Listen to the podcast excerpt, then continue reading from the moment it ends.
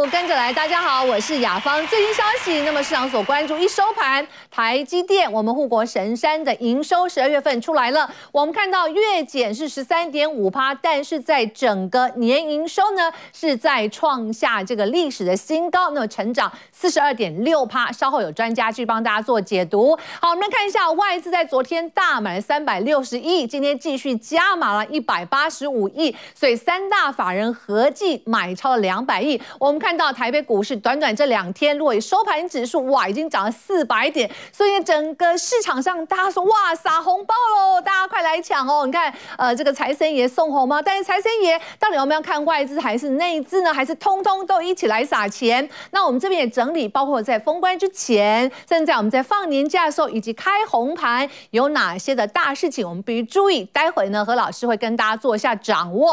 好，我们赶快来欢迎今天参与我们讨论的3位专家。好，对于在台积电的月营收，我们已经抢先帮大家来预估，而且是神准哦。我们再次欢迎是我们财务跟产业的精准分析师钟坤政老师，欢迎钟老师。雅芳好，观众朋友大家好。好，继续送暖的是我们的这个股市大人哥哦，陈坤老师，欢迎坤老师。雅芳好，大家好。好，三铁健将也是我们台北股市抢棍，一旦这个台币转美的时候，老师说没加啦，外资没跑，真的没有跑，因为行情拱上来了。好，欢迎我们的何基鼎老师，欢迎何老师。雅芳好，各位观众朋友们大家好。好，我们赶快来看一下台北股市哦，台北股市呢在今天持续的一个上涨，最主要的重中之重还是我们的金元双雄是续强之外，再加上这个发哥今天很卖力演出，待会何老师应该是说坤老师啊，有没有跟大家做一下掌握？今天有些福袋股，老师纷纷都有一些福袋股要跟大家来做一下了解哦。好，我们看台积电、联发科，还有联电。半导体三雄呢，那么继续的这个带大盘来攻坚，所以呢，光是半导体的资金今天就占了有409亿，大家可以从下类股的指数排行很清楚的来做一下掌握。所以指数呢，今天呢虽然是上涨50点，可是指数已经突破了14800点，创下1个月来的新高。我们看到了今天呢稍微有获利回吐，卖就昨天我们看到稳盘也是电金双主流。金融股啊，今天稍微有一些卖压，跌了这个0.04% 左右。不过我们看到生技股，因为资金的一个流窜，那现在回到电子股身上，所以生技股压回，所以拖累了 OTC 的指数翻黑。好，我们看到今天3位老师都准备了福袋股给大家，我们来看一下的3位老师的福袋到底装了哪些个股，我们可以来做一些期待的。好，我们帮大家整理出来这个一句话的部分跟大家做掌握，同时我们来看到的是网友今天关心什么？好，钟老师的福袋股装哪些呢？哎，看来有一些小神山哦，待会会进一步跟大家做一下掌握。那么我们的陈坤老师说呢，他的福袋股里面，哎，有发哥，哎，还有昨天呢突破了这个100块的日月光，站上百元俱乐部哦。那这是我们坤人哥里面的福袋的指标股。好，我们的何靖老师呢，他的福袋里面有什么？我们看到星象游戏的相关的概念股，还有华勤、雅德克，还有中沙哦。待会我们进一步跟大家来做掌握，当然也是抢红包，或是我们可以爆股过年。我们的这个团队下一个标很有意思哦，这个福袋股呢，我们看到最大奖叫做财富自由，那么如果是最小奖，也让你是希望无穷。好，我们这个网友的希望呢，好，他们说要超过18000，除非业绩有比2021年好，再加上是不是有这个宽松货币的政策啊？好，不过我们看上班族年终奖金入袋买股开始，1月10号。大家都是薪水发放，有的公司可能真的年终奖金已经先入袋了哈。好，我们再看外资明天就周结算，是不是今天先拉高到明天会如何呢？好，我们赶快请到的第一棒，我们要请到钟坤政老师。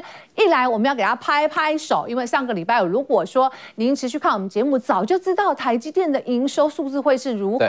老师那时候估是月减大概在10%左右，对不对？你看今天13%，真的。相去不远了。对，其实，在应该说12月的营收，是不是已经掌握当中了？那接下来包括了法说，有人说今天台积电这几天涨是外资押宝它的法说行情，那能够继续涨吗？好，那其实说。大家可能会好奇说，因为我们也是在上个礼拜就特别讲过，台积电12月的营收会月减大约是10%上下。对。那其实说掌握了未来可能出现的营收，最大的目的其实就在于说，我们可以去提前做一些因应。那大家也会知道说，假设说这档股票它未来的营收可能会多少，那我们就可以很直接的推估说它应该要到的股价到底到哪里。嗯，对，所以就可以很直接说目前的股价是贵还是便宜。是，对，那也就是我们主要的操作逻辑。对，对，那我就是说，因为刚刚有特别问到，雅芳刚有问到说台积电在本周会不会上500？封关之前，本周会不会到500？刚何老师还有昆仁老师都说，哎，可以看得到5字头，对不对？老师，两位老师，我就希望可以看一下，要有坚定的信心。何老师觉得呢？何老师有机会。好，对，请大家持续锁定，听看他们两位其他两位专家的一个看法。好，来我们看一下12月的营收啊，那么已经出来了，甚至不过外资现在普遍看他们的 Q1 了，还是认为说营收可能会掉个10几%。哎，对，其实 Q1 哦，对，坦白讲，第一季营收会掉，这是正常的现象，因为其实我们之前在预估说。11月份的营收，当时我就有特别提到说，台积电在今年第4季跟明年第1季不会到很好。对，主要是因为说有3奈米，有5奈米要接3奈米，有一个过渡期。除了这个过渡期以外，还有包含说消费性电子，还有手机的需求往下掉。嗯，那大家要知道，其实台积电很大一部分的营收占比都是落在手机上面。对，对，所以其实明年第1季掉，这是一个正常的状况。只要说全年是维持成长就没有问题。嗯，好，那我觉得说，台积电在本周有很高的几率可以见到5字头。嗯，对。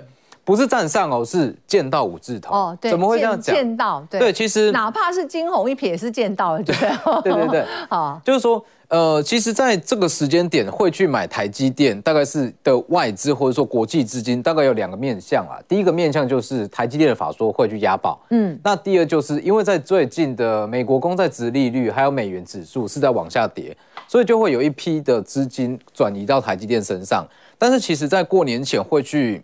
买这么大的股票，它比较偏向说短线的一些交易，对，所以预计怎么走？我觉得说12月，这个1月12号的法说会结束，台积电应该是会见到5字头，但是会开高走低，对，就是点到500元以上，是，那就会开始有一些短线的卖压啦，节前的卖压开始出来，因为上面有很多500壮士，对不对？对，所以我觉得说。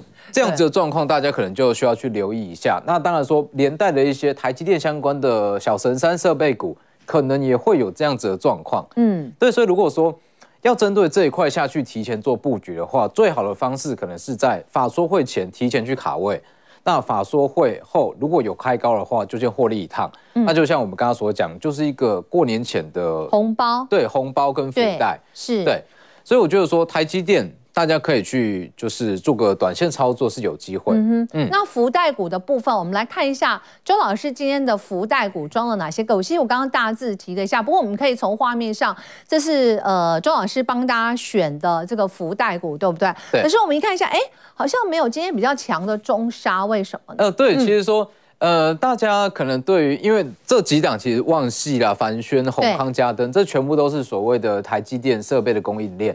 对，那如果说台积电设备供应链今天最强的，其实是落在再生晶圆厂，像是1560中砂，还有像是8028的昇阳半。对对，那之所以会没有把这2档纳入福袋股，主要是因为大家要知道说，其实台积电。它每一个制程都会有相对应的强势股，嗯，对，不知道大家还记不记得？其实啊，我们先看中砂好了，好，大家可以去把中砂的线图再缩小一点，再到去年2022的年中，对，大约是这个位置，好，对，去年这一段是中砂最强的时间点，它就大约是落在2022年的上半年，对，那2022年的上半年，中砂它是从86元涨到了183元。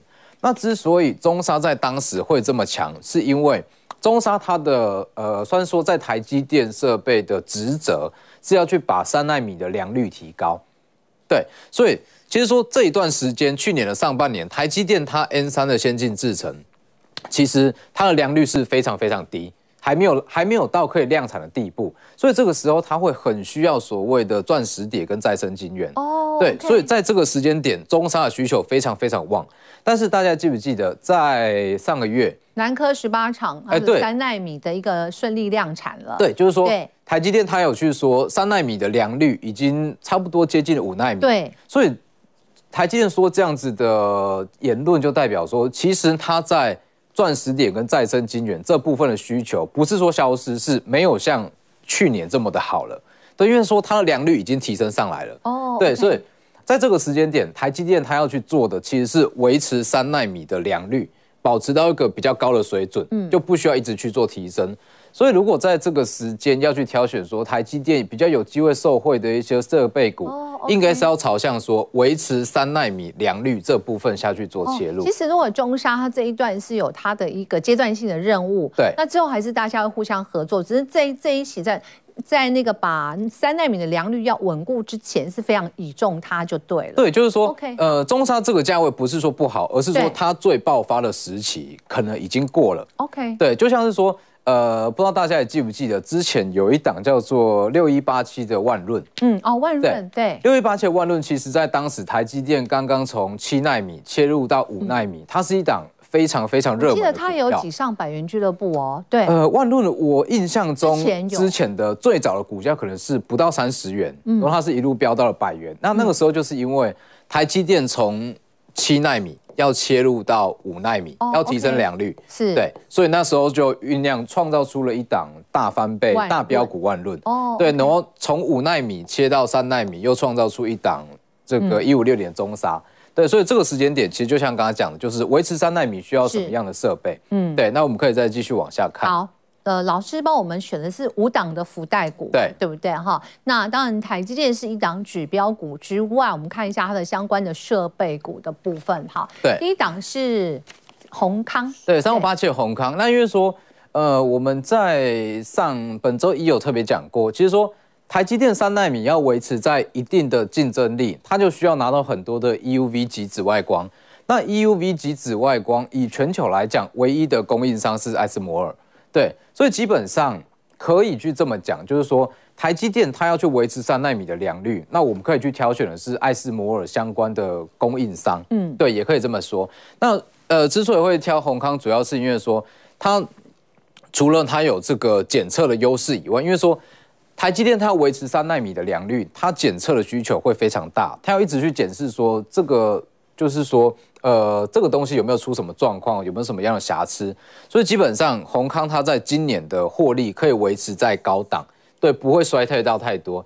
然后再来是说我们之前有提过，因为说3587的宏康它有先进者的优势，对，因为说检测这个东西它是需要很大量的资料库，对，所以包含像是泛全、以特跟宏康。 其实宏康它算是目前资料库最庞大的一间检测厂，所以一些半导体大厂对于宏康的依赖度其实是会比较高，对，但下单意愿也会比较。老师，你非常擅长用它的 EPS 来推它的就是本益比，对，大家可以再看它的空间有多少嘛，对不对？那你现在是用13到15去推吗？以今年的在手订单来看，大概是今年是赚13到15元左右，是。那就像我们之前讲到，因为说先进制程这个东西本来就是大趋势产业，所以本益比可以给的稍微再比较高一点，所以本益比抓个15倍差不多。对，那如果说给个15倍，13到15倍的话，其实 160多元的股价也算是一个便宜的位阶，对，它还有在向上的空间，就可以持续下去做留意。好，所以这档个股是我们在封关之前抢红包，还是说它可以抱股过年的呢？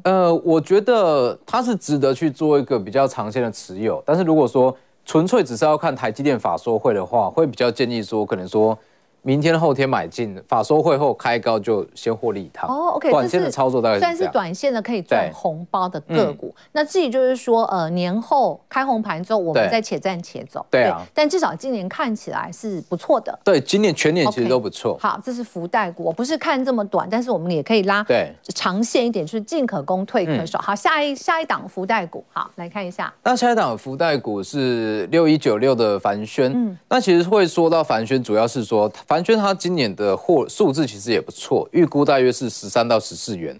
那13到14元，其实随便给他一个最保守本益比10倍就好，10倍就好。目前120出头的股价还是偏低。那重点是，其实因为我们刚刚有提到 ASML， 就艾斯摩尔，对。那凡轩它主要是做艾斯摩尔它的客制化的一些代工。那大家要知道，只要看到说客制化这3个字，就代表它是高毛利。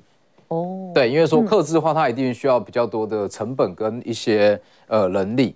那以现阶段来看，光是艾斯摩尔加上台积电的在手订单，就大概是650亿左右。那650亿以上贡献的营收，就大约是13到14元。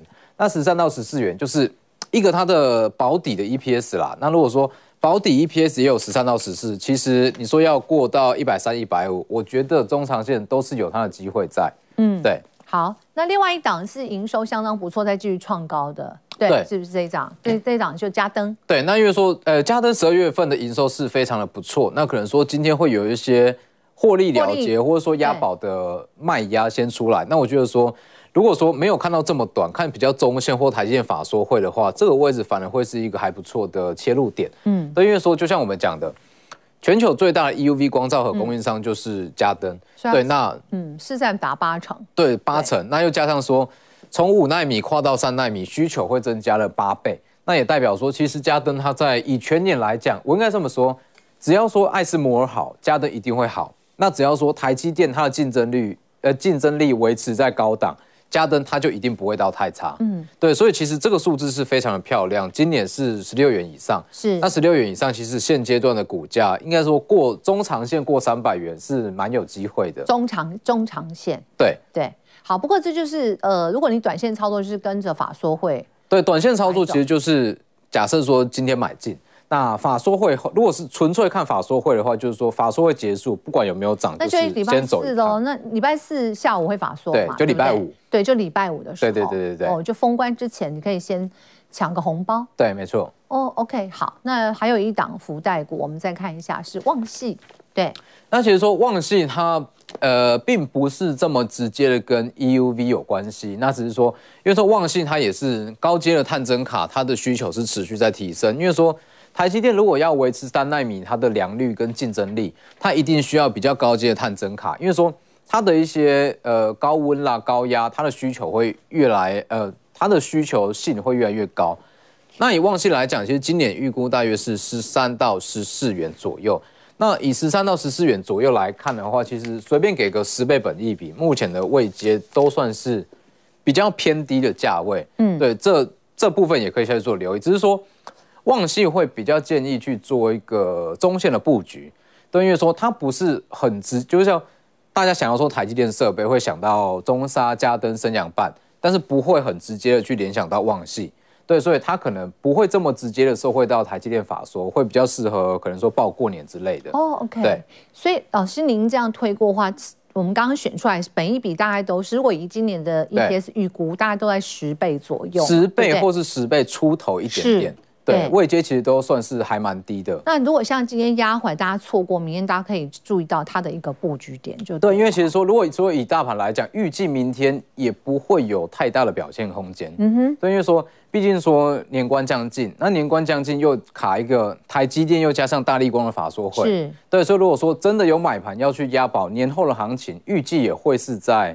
星期4过后就星期5才进场，嗯，对，所以明天礼拜3跟礼拜4，其实对于一些短线标的会是一个还蛮不错的切入点，嗯，对 ，OK， 今天的福袋股啊，希望大家都可以选到自己所爱的哈，然后可以不管是说赚个红包，或者是我们放比较长线的话，是真的财富自由哈，而且财富加上这个希望无穷哈。好，那更多相关资讯大家可以扫一下这个 QR code 的部分，那大家打开这个手机，其实用拍照模式就可以扫这个 QR code， 有更多的一些这个宝贵的资料要提供给大家来做一下这个参考。非常谢谢我们的钟老师，而且是。 真的很神准、精准啊！那么他已经在上个礼拜5跟大家来解析这个预估，那么台积电的一个这个营收的一个数字了。好，待会广告回来之后，我们昆仁哥要接棒了，特别是外资明天还会继续大买吗？那外资回补，那红包行情概念股有哪些？以及老师准备2023就最新今年的一个获利的预估，好的公司给大家做参考。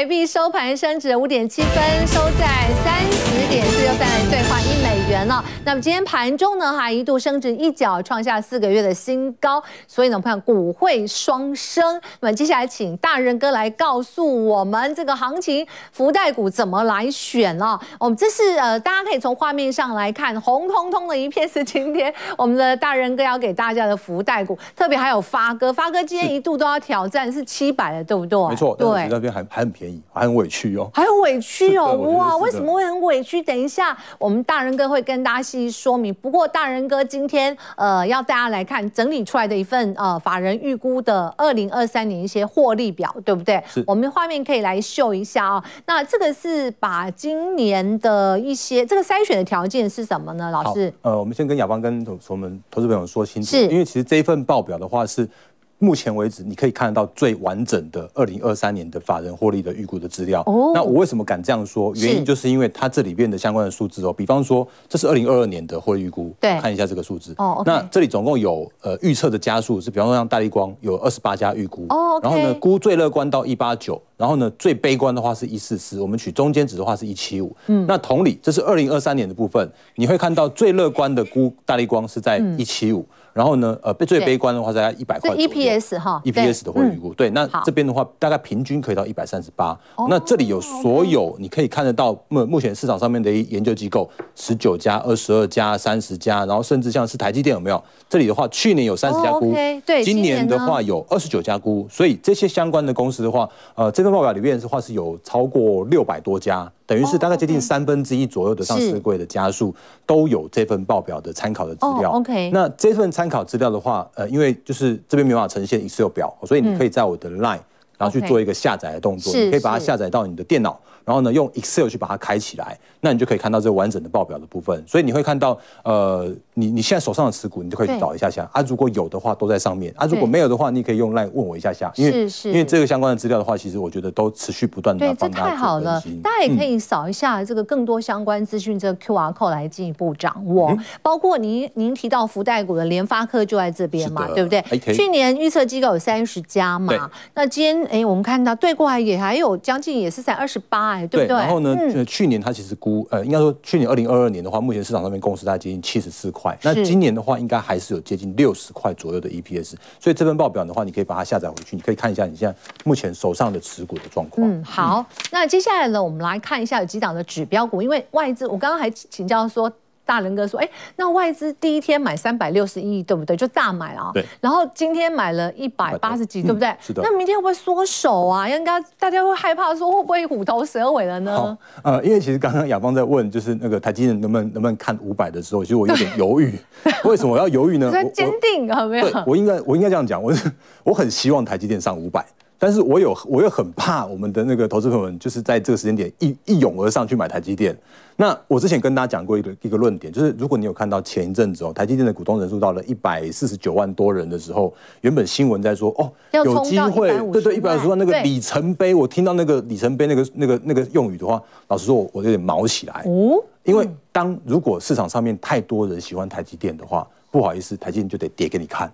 所以我希望市场这边不要这么多的散户爱台积电，但是我又希望台积电能够涨上去。所以你可以看到哦，这是最近这1年来的台积电的股东人数的变化。当它在股价在688块的时候，它的股东人数只有86.7万人。随着股价在下跌的过程中，跌破600块到370块，它的股东人数竟然是创下了历史新高，到149万人。那好不容易在了年底的时候，它到了146.7。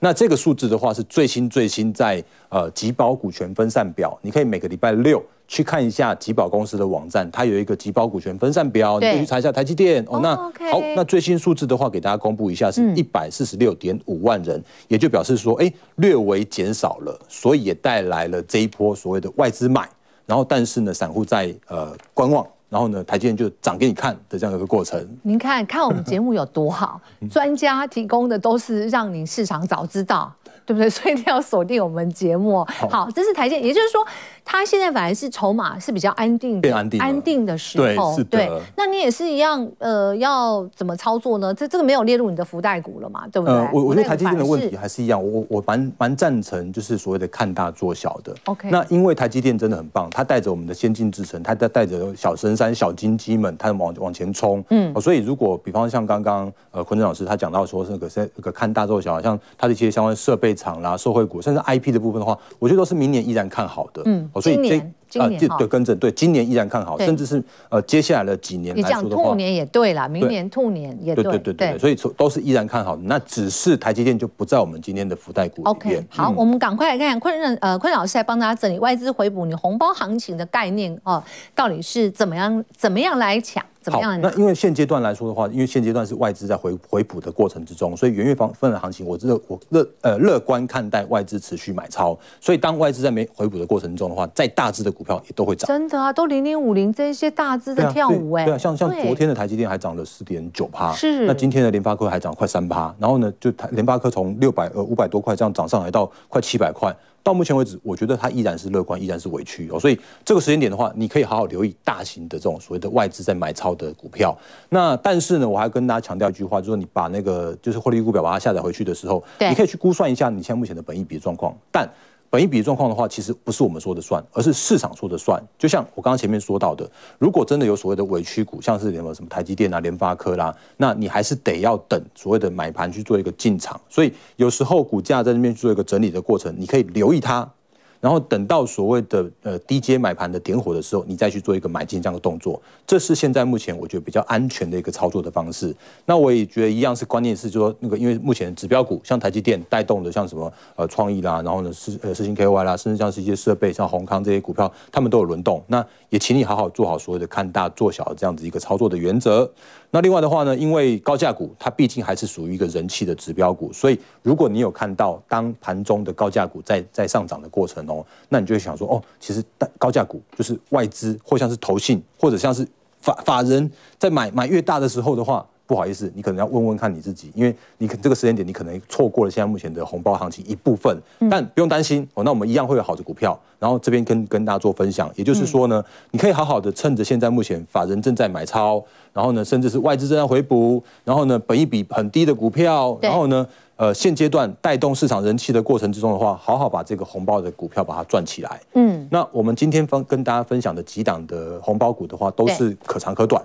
也就是说，如果现阶段你有，就是这个，请看一下那。这个时间点，如果你有喜欢这些相关的股票的话，我觉得你可以用分批的方式去做布局，你不一定要短线去做操作，因为毕竟封关就在这几天了。对，那我这些相关的股票的话，都是今年依然看好的股票，或者说今年依然有一些低阶买盘的这样子一个股票的部分。那分别是联发科、国巨、星象、联电，还有日月光投控。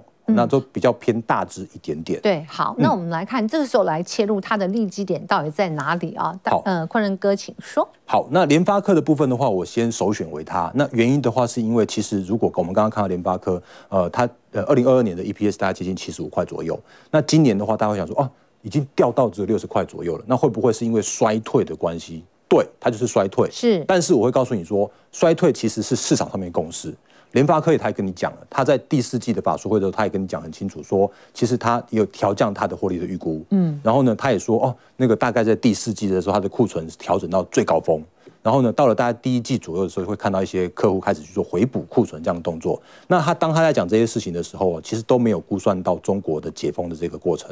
我们会发现一件事情是，中国就突然就解封了，1月8号开始机场爆满。然后呢，开始那个人都跑出来了。然后呢，接下来来说的话，其实现阶段你会看到智慧手机会重新回补库存，而且这件事情的话是之前的联发科跟全市场都没有预估到的事情。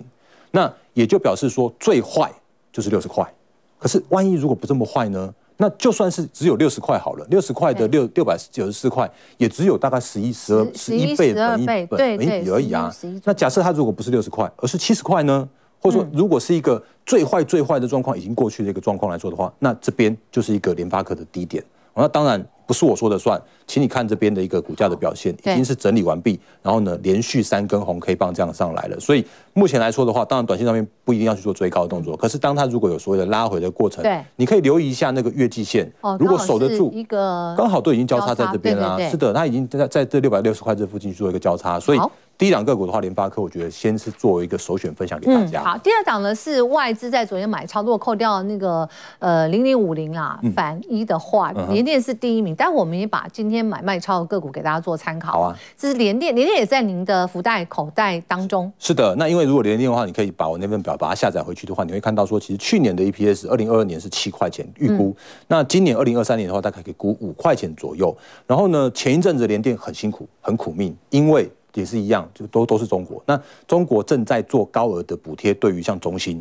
可是呢，这一阵子来说的话，又听到另外一个说法是说啊，有可能这个所谓的补贴在今年会停止，因为他们要发展经济，然后要做其他的一些相关的挹注的补助的部分，所以可能要把半导体成熟制程的这一块把它拿掉。那结果呢，也是一样啊，最坏的就是在这边啊。那假设如果今年不补贴中兴，不补贴半导体，那我们的 成熟制程的部分，联电也好像世界先进也好，就会在这边有一个最少保底5块钱这样子一个获利的状况。那当然这个所谓的政策转向，然后成熟制程，甚至像是车用的部分的话，都是今年的联电的成长的动能。所以5块钱、45块这边只有9倍本益比。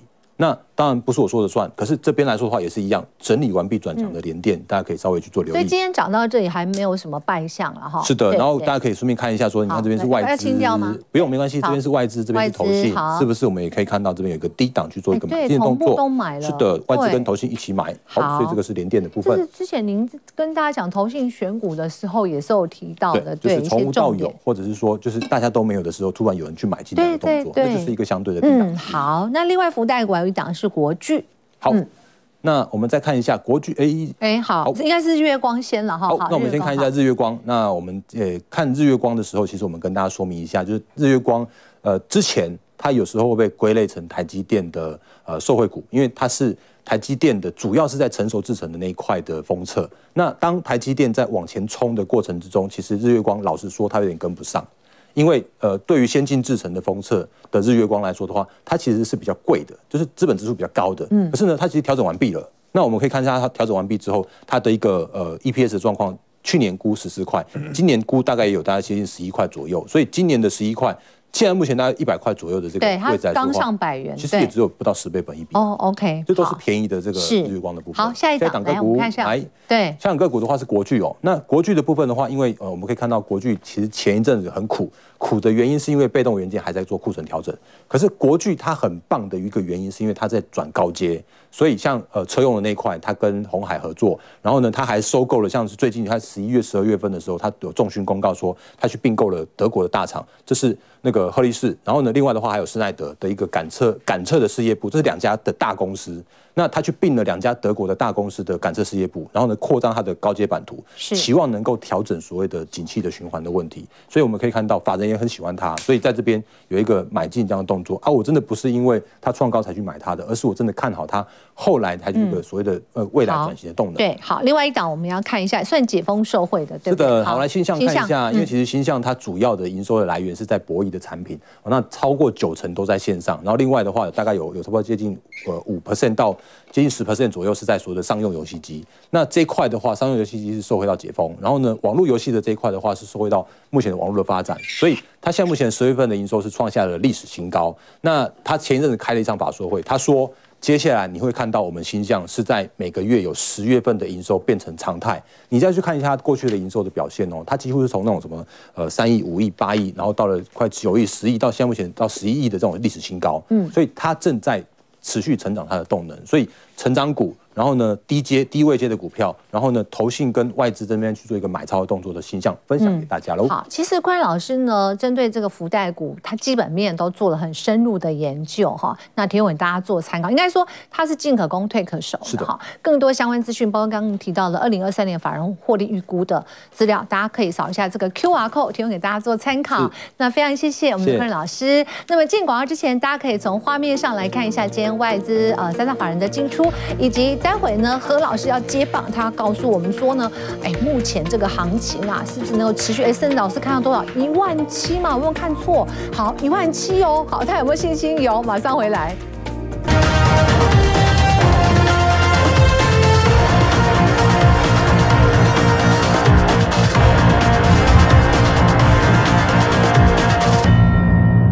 现场，那么外资在今天买超第一名还是这个元大50反1，但是第二名依旧是跟昨天一样是联电。那投信买超第一名也是联电，让大家做一下这个参考。好，赶快请到我们的何基鼎老师。每次呢，这个台股被消耗时，老师就会给他打气。如果您当时呢在那个点哦布局的话，现在应该也会很开心啊。接着因为外资回来了，老师现在就真的撒钱了，包括政府也撒钱，对啊，对不对？大家都撒钱了。对啊，我记得那时候大家想说，哎，是不是会 发消费券，结果发了这个现金，对不对？对啊，现金6000。 12月27号的节目嘛，对，我们节目就已经领先知道，政府都还没说，我们都帮大家预告在前面。对，所以说我们要看我们节目真的是抢先知道。好，我们来看一下下一张，就是当时12月27号老师说，哎，这个发现金，全民普发，这个也是撒钱嘛？对啊，这是撒钱啊。对啊，我们那时候就帮大家整理过，我们说发消费券、发3倍券、发5倍券，我们帮大家整理出来。发消费券那个时候啊，台股半年内最高涨幅是65%；发3倍券的时候，台股半年内涨幅33%。 发5倍券的时候，因为那时候基期比较高一点点，因为那时候是疫情再爆发、啊，那所以呢涨幅就是没有那么高，是13%。那这一次啊，不是发那个券嘛，是直接给你发现金啊，我就会提振市场的信心。我认为台股在半年内上涨的几率是100%，那会涨到哪里去？我认为有机会上看17000哦。 18000也有机会吗？18000我们可以先看到17000，再看18000嘛，不要那么贪心嘛。老师，你的17000是大概是会怎么走的？我们是有所本的，等一下跟大家分享，好不好？所以不会说随便啊，我就喊17000啊，那我随便喊，我喊2万就好了，对不对？好，那再来呢，我跟大家讲说，过年封关之前，我相信大家一定都很没信心，觉得啊封关了，先不要做。老师会不会进关？过年期间会发生什么事情？大家不知道。那我问大家，为什么大家没有想到？ 会不会在过年期间美股大涨，结果呢台股一开盘跳空大涨，你这样追也追高了吗？那现在大家只会一直想到负面的啊，过年期间美股会大跌，所以台股开盘会跌。那涨，那我开盘再买回来就好了。哎，那时候如果是跳空大涨的话，你开盘是追高呢。那所以我认为啊，在封关之前应该要先买进股票才比较好。那为什么呢？我们也不是乱说的，我们一直跟大家分享。 外资没有跑，外资持续在台湾。我讲了好久，因为前一阵子啊，大家看到外资一直在卖台股，一直在卖台股。我跟大家讲，你要看的是台币，台币它如果没有出现明显的贬值的话，就代表说外资卖了这些台股有没有离开台湾？没有离开台湾。你看到现在为止一直在往下，往下叫做升值，往上叫做贬值。你看它一直在往下，一直在往下，准备要再跌破，就这叫做升破啊。 对，往下我们一直。老师，那如果你的17000那时候可能就看到2字头了，对啊，那有可能，对不对？因为你看，哎，那个美国啊，他们升息，去年升多少？升了17嘛。台湾要升不升啊？爱升不升？最后只有升了2.5嘛。台美的利差扩那么大，你看台币还这么强势，这代表什么意思？代表、很多人很多外资进来去买台币，那他买的台币是为了要。 来台湾做定存吗？有可能吗？不可能嘛！那他一定是要做投资，那所以外资没有跑，未来就会有新的买盘。那你不趁现在买，等到外资买高了，你再去帮他抬轿吗？不是吧？所以要趁现在，你要吃外资豆腐，就要趁现在去买。好，再来这是外资没有跑的部分。再来，大家如果看到融资融券的余额的话，你会发现哇，我们融资余额好。 哦，融券余额也跑，通通都跑了，就代表说散户在过年之前没有人想做，大家都很担心。昨天大涨300多点，融资就单日就减17，应该是近期来单日减比较多。对，那也就是说最近啊，很多人就担心啊，过年放假放很长，所以都卖了，卖了以后。 台股有没有守住外市？台股是守住万市的，都没有跌破，那代表说卖都卖不下去啦，卖不下去，低档一直有人在承接，所以我认为要逆向思考，反而要进场去买股票，在过年农历年节之前。对，而且大家在想，国安基金有跑吗？他不是说国安基金要陪大家过年吗？是啊，是啊，甚至他护盘要护2年嘛，禁空令结束了吗？ 也还没有啊，所以种种迹象都显示啊，台股就是会向上涨，这是从就总基面或各方面去帮大家看的。那我们再从形态上来看一下，大家看一下，现在这是加权股价指数嘛，大家有没有看到什么形态呢？如果你没看出来，没关系，我帮你看下一张图。好，下一张图，老师对你如果看不出来的话，我已经帮大家画出来了。对，哇，这就是一个头肩底的一个形态。来，头肩底这边是左肩、头部，右肩这样画出来。那你看之前一波下跌趋势线已经被突破了，所以没有那么差，状况没有大家想象那么差。那这一波头肩底的颈线帮大家画出来之后呢，其实我们一般来看啊，头肩底的形态你学得好的话，你要去预估它。 头肩底的形态形成之后，它未来涨幅满足点大概在哪里？那我们从理论、从书上跟大家讲，它的满足点就是从这一波头部的最低点往上计算，有没有？计算到颈线的这一段的距离平移，从哪里开始平移？从它突破这边开始平移。你看这两个箭头是不是画一模一样？嗯，那这两个箭头画一模一样，就是等距平移，等幅对，等距平移的上涨。那上涨了以后呢，它如果突破了15000之后呢，它 的一个理论的满足点就是在这个我画的虚线这边，有没有？ 那你看我画虚线这边下面是什么位置？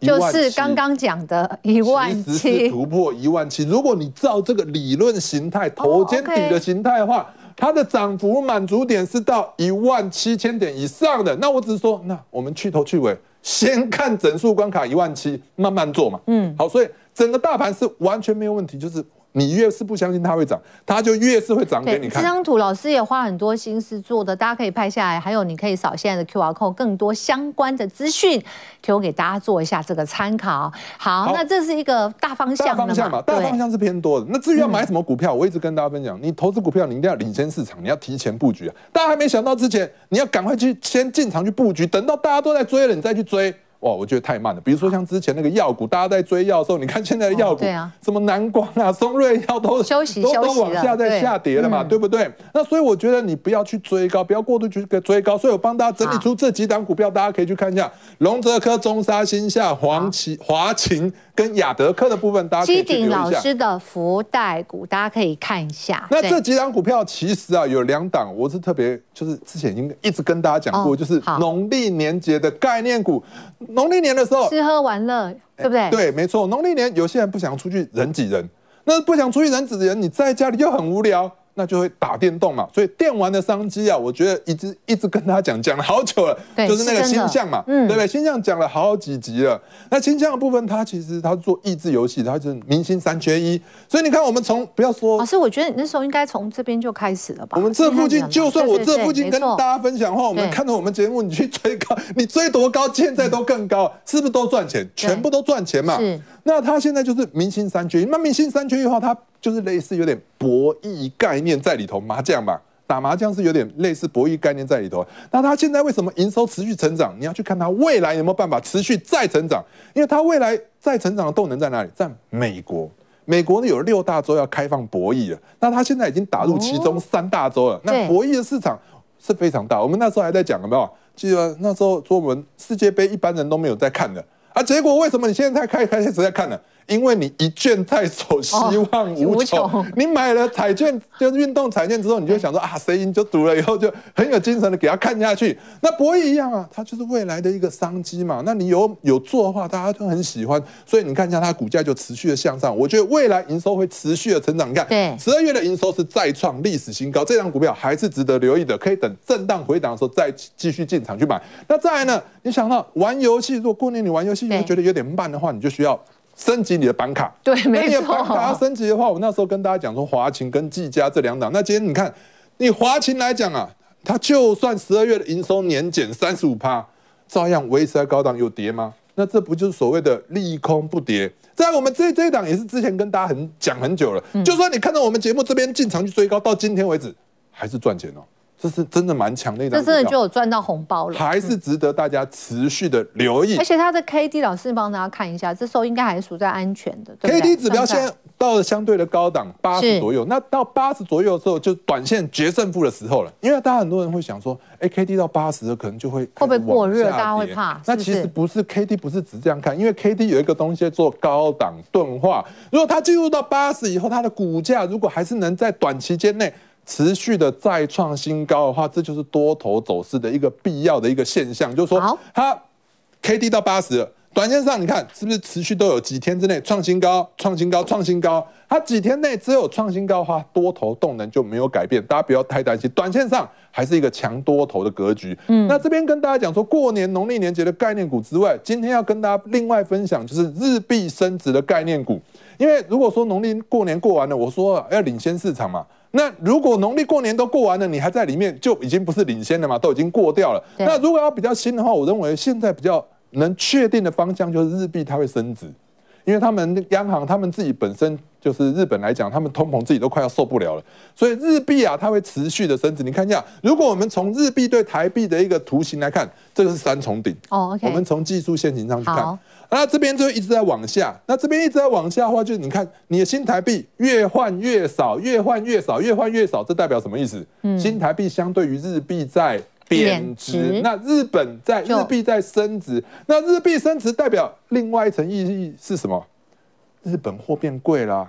那日本货变贵了，有什么是值得大家留意的？受惠股嘛，那就是跟日本人买一样，就是卖一样的东西。那你现在日本货变贵，可能很多人就会选择买你的、比如说工具机相关类股，就可能很受惠啊。因为以工具机大家可能不知道是什么，比如说像你要做那什么电锯啊，这种都是工具嘛。工具机这种东西的话，本来日本货跟台湾货的话，很多人都讲日本货那时候一直在贬值，那你要买当然是要买日本货啊，因为就是它品质好又便宜。那现在日币升值了以后呢，那你相对于台湾来讲，台湾的那工具机相关业者啊，因为它就变便宜了嘛，对不对？它变便宜，很多人就会开始选择你台湾的货。因为小个短袜，对不对？好，所以工具机相关业者就值得大家留意。以第一档龙泽科的部分，老师今天出了一个量出来，然后带量向上涨停。那它做什么的？对，印刷电路板的钻孔机就是一种，就是工具机嘛。还有风力发电的大型的车床，你看一下它 Q3 的部分，它去年 Q3 赚 1.36， 目前来讲它的营收是再创新高的，本益比只有 6.9 倍，是不是？它的基本面很强，而且本益比是非常低，殖利率4.7%，殖利率4.7%，你现在你去银行存钱有几趴？2%不到，1.5%吧，对不对？好，所以呢，你看买这张股票，比起你定存，而且它又有一个向上涨的一个空间，所以我觉得龙泽科还是值得大家持续留意。如果你要从技术面去看的话，你看这个缺口。这个缺口跌下来之后，就守住这边叫做假跌破，然后就一路向上的垫高，是非常强势。那你说这档已经涨停了怎么办？还有另外一档，亚德克的部分，对，亚德克它做气动元件的，那它的应用范围非常广，包含用电子产业啊、食品产业啊、汽车产业都会用得到。那你看一下他的客户啊，那大家的客户就很有名哦。可能你没听过亚德克，但他的客户你一定听过，包含了丰田啊、苹果。